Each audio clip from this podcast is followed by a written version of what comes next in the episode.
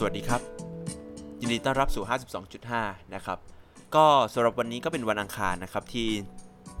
ค่อนข้างจะเหนื่อยและป่วยนะครับออพอดีก็เพิ่งกลับมาจากการเดินป่านะครับ แล้วก็กลับมาถึงกรุงเทพเนี่ยก็เช้าๆนะครับตีสามตีสี่นะครับแล้วก็ทำงานต่อเลยนะครับนะแต่ว่าก็ยังพยายามนะฮะจะจัดนะครับอัดรายการให้ครบนะทั้งสัปดาห์ให้ได้นะครับอะก็ วันอังคารก็จริง ๆ จะมาเล่าเรื่องทั่วๆไปนะครับ ซึ่งเออมันก็อยู่ดีๆก็เหมือนหมดมุกนะครับ ไม่รู้จะเล่าเรื่องอะไรดี พอดีวันนี้เนี่ยกำลังไถ Facebook อยู่นะครับ ก็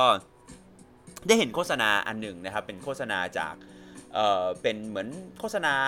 อารมณ์เหมือนลักโลกอะไรสักอย่างหนึ่งนะครับ ซึ่งจริง ๆ เคยเห็น นะครับตัวข้อมูลพวกนี้นะครับปรากฏอยู่บนอินเทอร์เน็ตมาก่อนหน้านี้แล้ว ในฐานะของการที่มีนักศึกษานะครับท่านหนึ่งนะนะครับที่เรียนอยู่ในมหาวิทยาลัยนะครับรัฐแห่งหนึ่งนะครับแล้วก็มีการได้ไปโพสต์นะครับข้อความในหนังสือที่เป็นหนังสืออ่านนะครับในเวลาเรียนนะครับเหมือนเป็นหนังสืออ่านประกอบการเรียนเนี่ยนะครับว่าไอ้ดิจิตอลดาต้านะครับ Data ที่อยู่บนมือถือของเรานะ Data ที่อยู่บนตัว Data Center นะครับในคลาวเนี่ย มันทำให้โลกร้อนนะครับให้ลบข้อมูลดิจิตอลทิ้งเออนะการใช้อินเทอร์เน็ตเนี่ยนะครับเป็นภัยต่อโลกนะอะไรประมาณนี้นะฮะเออแล้วก็เป็นข่าวโจษจันอยู่ช่วงหนึ่งนะครับ แล้วก็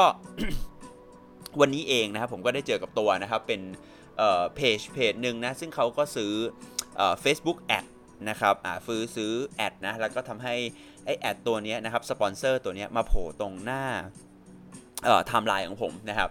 ซึ่ง เออตอนนั้นก็เหนื่อยๆนะ แล้วก็พออ่านไปปุ๊บอะโอเค อ่านจั่วหัวให้ฟังก่อน จั่วหัวมันขึ้นอย่างนี้เลย รู้หรือไม่ การสะสม Digital Data อย่างไม่บรรยะบรรยัง เป็นตัวเร่งสำคัญที่ทำให้โลกร้อนนะแล้วก็ข้างล่างมีโลโก้ Facebook Instagram YouTube Line Twitter อะไรไม่รู้ยัดๆเข้ามาเต็มไปหมดเลย Amazon นะครับเอ่อ Dropboxอะทีนี้เอ่อก็เขาก็เล่าให้ฟังนะว่า Digital Data นะครับคือข้อมูลที่ ผู้ใช้สะสมไว้ในมือถือ คอมพิวเตอร์ หรือ iCloud นะครับมีทั้งที่เป็นแชทไลน์อีเมล YouTube ภาพเซลฟี่โพสต์ใน Facebook Instagram ละ ข้อมูลดิจิตอลมหาศาลเหล่านี้มีจำนวนมากจนเป็นซึนามิ Data ทำให้อากาศแปรปรวน เพราะเป็นสิ่งแปลกปลอมที่ถมลงไปในชั้นบรรยากาศ บางคนมีอีเมลสะสมถึง 5,000 ถึง 30,000 อีเมล แล้วคน 4.7 พันล้านคนจะสะสม Digital Data เท่าไหร่ ประมาณการว่าถ้าเอาข้อมูลในระบบอินเทอร์เน็ตที่ไหลเวียนผ่านโลกอินเทอร์เน็ต ในปี 2019 มาใส่แผ่นภาพยนตร์ความละเอียดขนาด HD นะแผ่นภาพยนตร์นี้ยังไม่รู้เลยนะ ว่าเป็นแผ่นอะไร CD DVD Blu-ray จะเปรียบเทียบกับข้อมูลที่ใช้เวลาประมาณ 72,000 ปีในการดู เอ่อ แล้ว หรือเท่ากับดูหนังใน Netflix ทุกเรื่องประมาณ 6,300 รอบ นะครับดิจิตอลดาต้าไปก่อกวนกระแสพลังงานจนคุณสมบัติบิดเบี้ยว และมีสภาพเป็นเชื้อเพลิง เร่งสภาวะโลกร้อนนะฮะอะอันนี้คือข้อความในคือเขาจะมีรูปหลายรูปนะครับ แล้วก็อันนี้คือข้อความอันแรกสุดเลยที่โผล่ขึ้นมานะครับ แล้วก็โอเคครับนะไอไอแบบนี้เนี่ยเราเคยเห็นมาก่อนแล้วนะครับ อย่างที่เล่าให้ฟังนะมีคนเคยโพสต์เรื่องแบบนี้มาก่อนแล้วนะครับ มันก็เป็นแบบ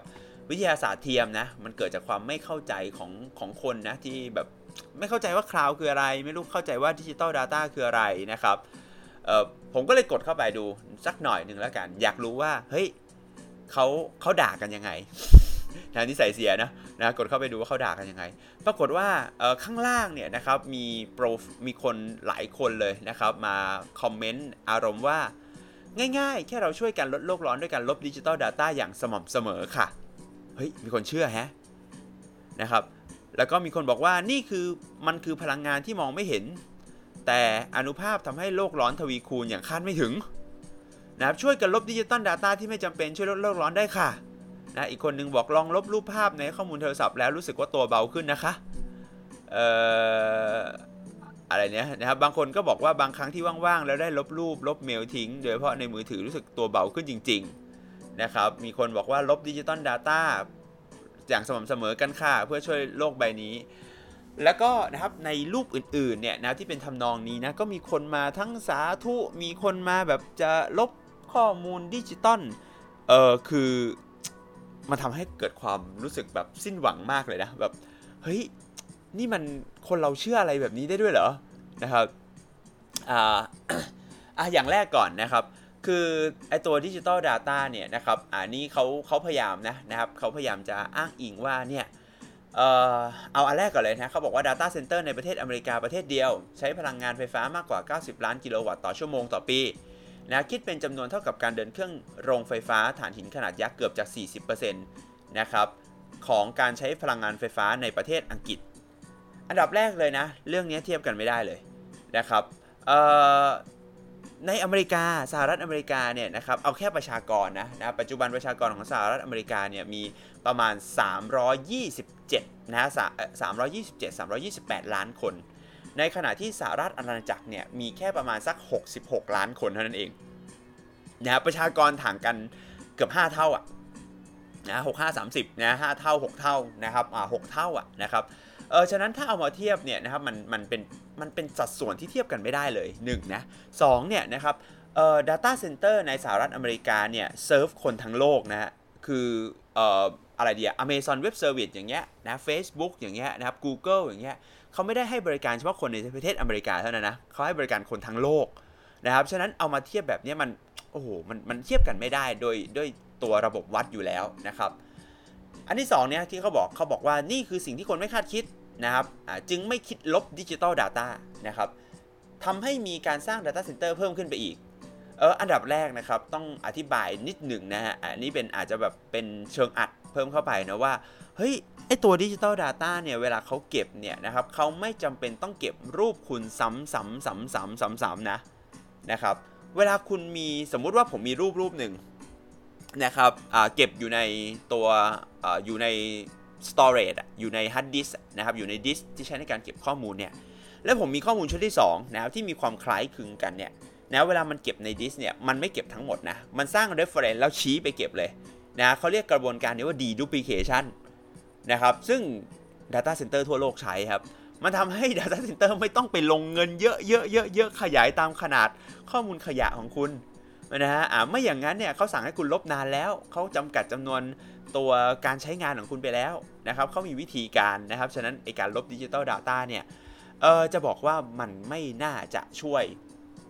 ไม่น่าจะช่วยโลกสักเท่าไหร่นะครับ ไม่น่าช่วยโลกสักเท่าไหร่นะฮะทีนี้ไอการเรื่องของโลกร้อนเนี่ยก็น่าสนใจนะเนี่ยครับอ่าเดี๋ยวก่อนจะไปถึงตรงนั้นนะ มีอีกอันนึงนะครับ ภาพถัดมาเขาก็บอกว่าสมาร์ทโฟน1เครื่อง ปล่อยความร้อน 0.001 วัตต์นะครับก็คือสักก็คือ 1 มิลลิวัตต์นะครับ1มิลลิวัตต์ประประมาณการมีผู้ใช้งานสมาร์ทโฟน 4,700 ล้านเครื่องนะครับในปี 2019 จริง ๆ 4,700 ล้านเนี่ยนะครับมันเป็นจำนวนผู้ใช้งานอินเทอร์เน็ตนะนะครับผู้ใช้งานสมาร์ทโฟนเนี่ยออาจจะมากกว่านั้นนะครับหรืออาจจะน้อยกว่านั้นก็ได้นะครับมันผมยังไม่ชัวร์ไม่ได้ไปหาข้อมูลนะเทียบได้กับความร้อนที่เกิดจากการใช้เตารีด4ล้าน7แสนเครื่องพร้อมกัน เดี๋ยว เตารีด ความร้อน วัตต์มันไม่มีหน่วยอะไรที่มันมีความสัมพันธ์กันเลยในเชิงพลังงานและวิทยาศาสตร์นะ คืออะอันดับแรกก่อน สมาร์ทโฟนหนึ่งเครื่องปล่อยความร้อนนะครับ0.01 001 วัตต์ ก็คือ 1 มิลลิวัตต์ เออหน่วยความร้อนเนี่ยเราไม่ได้วัดกันเป็นมิลลิวัตต์นะนะ ไม่ได้วัดกันด้วยหน่วยวัตต์นะฮะ เออวัตต์เป็นหน่วยวัดพลังงานนะครับ แล้วก็ถ้าเกิดจะเอา จะเอาเป็นพลังงานที่เราใช้ในโทรศัพท์มือถือเนี่ยอาจจะต้องวัดเป็น Watt hour นะครับคือวัตต์ต่อชั่วโมงด้วยนะครับมันก็ยิ่งวัดยากเข้าไปใหญ่นะแต่ถ้าเกิดลองดูว่าอะโอเค ถ้าเกิดเราจะชาร์จโทรศัพท์มือถือ 1 เครื่องเนี่ยที่เป็นสมาร์ทโฟนเต็มนะครับเราอาจจะใช้พลังงานสักเท่าไหร่ดีนะครับออลองไปดูคร่าวๆนะครับเเขามีการทำแบบคำนวณเอาไว้นะครับว่าโทรศัพท์1เครื่องนะครับถ้าเกิดชาร์จจนเต็มนะครับก็จะใช้นะฮะราวๆสัก นะครับ5วัตต์นะครับสักประมาณ 5 วัตต์นะครับใน 3 ชั่วโมงต่อวันอะไรเงี้ยนะครับประมาณนั้นราวๆสัก 5 วัตต์นะคือตัวเลขไม่ตรงเลยนะครับไม่แน่ใจว่าเอาข้อมูลมาจากไหนนะไม่ไม่มี reference อะไรด้วยนะครับข้อมูลมาลอยๆเลยว่า 0.001 วัตต์นะครับซึ่งอันดับแรกคือมันไม่ใช่ความร้อนนะอันดับที่2นะครับความร้อนจากการใช้เตารีด มันก็ตอบยากอีกอะความร้อนจากการใช้เตารีด ความร้อนเนี่ยนะครับหน่วยมันไม่ มันไม่ได้ใช้วัตต์นะฮะอะอย่างที่เล่าไปเมื่อกี้นะ แล้วถ้าลองคิดง่าย ๆนะนะครับอะเขาคิดเป็นท่าสี่ล้านเจ็ดแสนเครื่อง4ล้านเจ็ดแสนเครื่องแปลว่าอะไรนะครับ คุณก็ต้องใช้อะไรล่ะนะครับคุณก็ต้องใช้มองว่าเอ่อสักประมาณพันเครื่องใช่ไหมนะครับนะพันเครื่องนะครับต่อเตารีด 1 ตัวอย่างเงี้ยเหรอ โทรศัพท์พันเครื่องกับเตารีด1ตัว เป็นบัญญัติยางที่ดูไม่ค่อยเข้ากันเท่าไหร่นะนะครับเออมันเป็นเรื่องที่แบบอยู่ดีก็เขียนขึ้นมาเฉยๆลอยๆนะโดยไม่ไม่ได้มี reference อะไรทั้งสิ้นนะผมก็เลยลองไปหาดูต่อนะครับมาอีกสักหน่อยหนึ่งว่าเฮ้ยจริงๆไอภาวะ climate change เนี่ยนะครับเดี๋ยวนี้เขาไม่ใช้คาว่าโลกร้อนแล้วเนาะนะเขาใช้คำว่า climate change เนี่ยนะครับกิจกรรมอะไรนะครับที่เป็นกิจกรรมที่ ทำให้เกิดโลกร้อนมากที่สุดนะนะครับดูจากหลาย ๆ ที่พร้อม ๆ กันนะครับอ่าหลาย ๆ ที่มานะนะครับทั้ง IPCC นะครับ AR5 อะไรอย่างเงี้ยนะครับที่เขาเมีการทำสัญญาสัญญาตกลงนะครับเรื่องของโลกร้อนกันอย่างเงี้ยนะฮะเเขาก็บอกว่านะครับเเป็นที่แน่นอนแล้วว่านะครับการเพิ่มขึ้นของก๊าซคาร์บอนไดออกไซด์ในชั้นบรรยากาศเนี่ยเกิดเพราะการเผาฟอสซิลนะครับเชื้อเพลิงฟอสซิลนะครับซึ่งการเผาเชื้อเพลิงฟอสซิลเนี่ยนะโดยทั่วไปเนี่ยนะครับก็จะเกิดจากการ การขนส่งนะฮะการคมนาคมนะครับ แล้วก็การผลิตนะครับเรื่องของพลังงานนะครับอะอันนี้ดูดูโอเคนะนะแต่ส่วนใหญ่เป็นเรื่องของการขนส่งนะถ้าจะรณรงค์แบบนี้เนี่ยนะครับไปรณรงค์ว่าเฮ้ยเราอย่าเดินทางกันดีกว่า มาใช้อินเทอร์เน็ตอยู่บ้านแล้วใช้อินเทอร์เน็ตคุยกัน ผมว่าใช้พลังงานน้อยกว่าแน่ๆนะนะฮะใช้พลังงานน้อยกว่าการขับรถออกไปข้างนอกแน่ๆนะฮะนะครับหรือการใช้นะครับเครื่องบินบินไปบินมานะครับใช้น้อยกว่าแน่ๆนะครับ จริงๆเนี่ยในมุมมองนึงเนี่ยนะอาจจะมองได้ว่า Data Center เนี่ยนะครับหรือการใช้งานอินเทอร์เน็ตเนี่ยมันช่วยลดภาวะโลกร้อนด้วยซ้ำนะผมเคยอ่านงานที่หนึ่งเนี่ยที่เขาพูดถึงว่าคนเรามี activity บนบน mobile phone เนี่ยนะครับเอาเอาบนโทรศัพท์มือถือนะนะครับซึ่งนะโทรศัพท์มือถือเนี่ยมันมันเป็นอุปกรณ์ที่ใช้พลังงานน้อยมากนะค่อนข้างน้อยมาก ถ้าเทียบกับคอมพิวเตอร์นะนะครับเพราะว่าอะไร 1 จอมันขนาดเล็ก 2เนี่ยเขาออกแบบระบบปฏิบัติการมันเนี่ยให้ใช้พลังงานน้อยมากๆนะเพราะเขาต้องการให้มันอยู่ได้ทั้งวันนะครับโดยที่ไม่ต้องชาร์จบ่อยๆนะครับ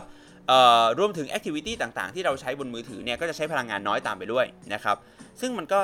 มันก็แทนที่เราจะต้องขับรถออกไปเที่ยวใช่ไหมนะครับแทนที่เราจะขับรถออกไปกินข้าวนะครับ ไปคุยกันนะครับ เราใช้อินเทอร์เน็ตนะครับ มันก็น่าจะทำให้การเคลื่อนที่การคมนาคมมันลดลงด้วยนะ นะครับแล้วก็มันก็น่าจะทำให้โลกมันร้อนน้อยลงหรือเปล่านะครับถ้าใช้คำว่าโลกร้อนนะนะแต่อันนี้เขาใช้คำว่าในภาษาอังกฤษเดี๋ยวนี้เขาใช้คำว่า climate change และเพราะไอ้คำว่า global warming เนี่ยมันมันทำให้เราตีความผิดนะ ให้มันคิดว่าเฮ้ยโลกมันจะต้องมีอุณหภูมิสูงขึ้นนะ ซึ่งจริงมันไม่ได้เกี่ยวกับอุณหภูมิสูงขึ้นเพียงอย่างเดียวนะ อุณหภูมิอาจจะลดลง อุณหภูมิอาจจะแปรปรวน สภาพอากาศอาจจะแปรปรวนนะพวกนี้คือการเปลี่ยนแปลงของสภาพอากาศ เขาเลยใช้คำว่า climate change แทนนะฮะ แล้วก็อีกอย่างหนึ่ง อ่าดูต่อไปนะครับเออจริงๆ คอมเมนต์เนี่ยไม่อยากอ่านเลยนะครับ เพราะคอมเมนต์แต่ละอันเนี่ยก็มาแบบโหลบรูปอะไรไปเรื่อยนะฮะอ่าซึ่งซึ่งไม่ค่อยเกี่ยวกันเท่าไหร่นะ สุดท้ายนะครับอ่าก็เป็นภาพที่ขึ้นมาว่า ลบ digital data ไร้ประโยชน์หมดอายุลดการใช้งานอินเทอร์เน็ตนะปลูกต้นไม้ปลูกป่าช่วยลดโลกร้อนนะครับ แล้วก็ขายหนังสือครับ โอ้โห มหันตภัยโลกร้อนกับความจริงที่ไม่มีใครพูดถึงนะครับ ไม่สนับสนุนเลยนะฮะ แบบมันไม่ใช่ มันไม่มีความเป็นวิทยาศาสตร์เลยสักนิดเดียวอะนะครับ เออแล้วก็ไอ้หนังสือเล่มนี้ไปหาข้อมูลมาเนี่ยฮะ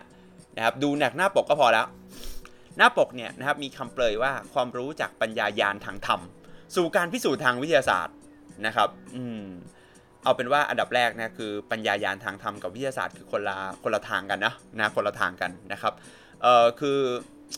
คือการเป็นวิทยาศาสตร์เนี่ยมันคือการที่เราเอ่อเราเราไปค้นหาวิธีการมันคือกระบวนการนะครับในการที่จะทดลองทดสอบนะครับพิสูจน์นะครับเรื่องของความผิดพลาดความจริงที่เกิดขึ้นนะครับ เราจะโต้แย้งเราจะเปลี่ยนแปลงมันอย่างสม่ำเสมอนะครับ เราจะไม่เชื่อว่าสิ่งที่เรามีอยู่นั้นมันถูกต้องนะครับ ในขณะที่ปัญญายาณทางธรรมเนี่ย นะครับมันเป็นอะไรที่มันเป็นเรื่องส่วนบุคคลมากนะมันจะเป็นเรื่องที่เฮ้ยเราเราเห็นเราเชื่อเราประสบได้ด้วยตัวเองนะครับ แล้วเราก็ไม่สามารถที่จะไปพิสูจน์ให้คนอื่นรู้ได้นะต่างคนต่างต้องทำเองนะครับเวลาไปอ่านนะครับเรื่องของ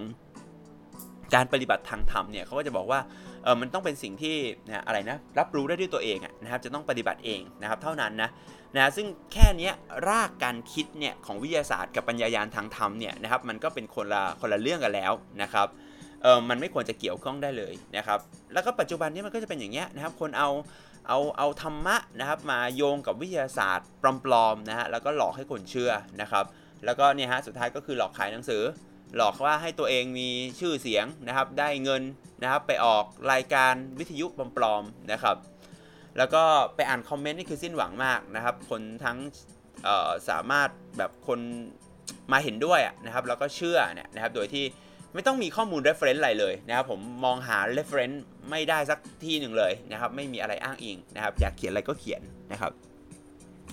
ก็เป็นความหงุดหงิดนะครับความหงุดหงิดใจนะครับ คร่าวๆที่แบบเจอวันนี้นะก็เลยเอามาเล่าให้ฟังนะครับถึงเรื่องของพวกวิทยาศาสตร์เทียมนะฮะซึ่งเป็นซึ่งเป็นของที่ก็ต้องสู้กันต่อไปนะคนที่ทำงานหรือเข้าหรือ อยู่ด้านวิทยาศาสตร์ ด้านเเหตุผลเนี่ยนะฮะก็ต้องพยายามต่อสู้กับเรื่องพวกนี้นะครับ ซึ่งก็สู้ยากเนาะนะครับ เวลาเราอธิบายเราอธิบายยากนะในขณะที่การการชวนชักชวนให้เชื่อมันง่ายนิดเดียวนะแค่บอกโอ้น่ากลัวจังเลย ทุกคนจงลบข้อมูลเถอะนะครับ แล้วชีวิตจะดีขึ้นโลกจะดีขึ้น แล้วก็ทุกคนก็ทำกันเลยนะครับ ก็ฝากไว้ให้คิดนะครับเวลาเห็นข่าวอะไรก็ตามเนี่ยอยู่บนอินเทอร์เน็ตนะโดยเฉพาะช่วงนี้ที่ข่าวปลอมเนี่ยมันแพร่ระบาดแบบรุนแรงมากนะครับ มีคนเล่นเยอะมากนะครับ ก็ขอให้ใช้วิจารณญาณนะครับให้เยอะๆเลยครับนะครับว่าไอสิ่งที่กำลังได้ยินนะครับได้อ่านได้ฟังมาเนี่ยนะครับมันมันมีเหตุผลรองรับแค่ไหนนะครับ มันควรส่งต่อไหมนะครับ มันเป็นเกมยูริหรือเปล่านะครับเมื่อเช้าก็เพิ่งเห็นนะนะครับที่เขาเอาเกมเอ่อ Red Alert นะครับมามาแต่งเป็นเรื่องนะว่าแบบพักอนาคตใหม่เป็น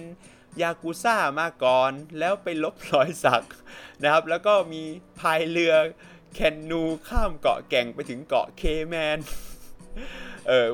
เป็นนิยายได้เลยอะนะครับ แล้วก็คนก็ไปนั่งไล่อ่านนะก็คนก็เชื่อกันนะ ก็เออเออนะครับ มันเป็นของที่เราต้องกลายเป็นภัยอย่างหนึ่งนะนะที่เราควรจะต้องรู้ทันนะครับ ก็ รับฟัง 52.5 นะครับ ได้ทุกช่องทางนะครับที่คุณฟังพอดแคสต์นะครับ ทาง Podbean Spotify Apple Podcast เอ่อ SoundCloud นะครับ และ Anchor นะครับเสิร์ชช่องทางไหนก็ได้นะครับ ด้วยคำว่า 52.5 headset นะครับ ผมคิดว่าคงจะหาไม่ได้ยากนะครับ หรือเข้ามาทางเพจ Facebook นะ 52.5 Hz นะครับนะ52.5 headset เป็นรูปประวานสีฟ้านะครับ แล้วก็หรือทาง บล็อกนะครับที่เป็นศึกสิทธิ์นะ suksit.me นะครับก็ได้นะครับนะครับฝากคอมเมนต์นะครับถ้าเกิดอยากฟังเรื่องอะไรนะครับ อยากคุยกันก็คอมเมนต์เข้ามานะครับ ก็สำหรับวันนี้ก็แค่นี้นะครับ ขอบคุณสำหรับการรับฟังครับ แล้วก็สวัสดีครับ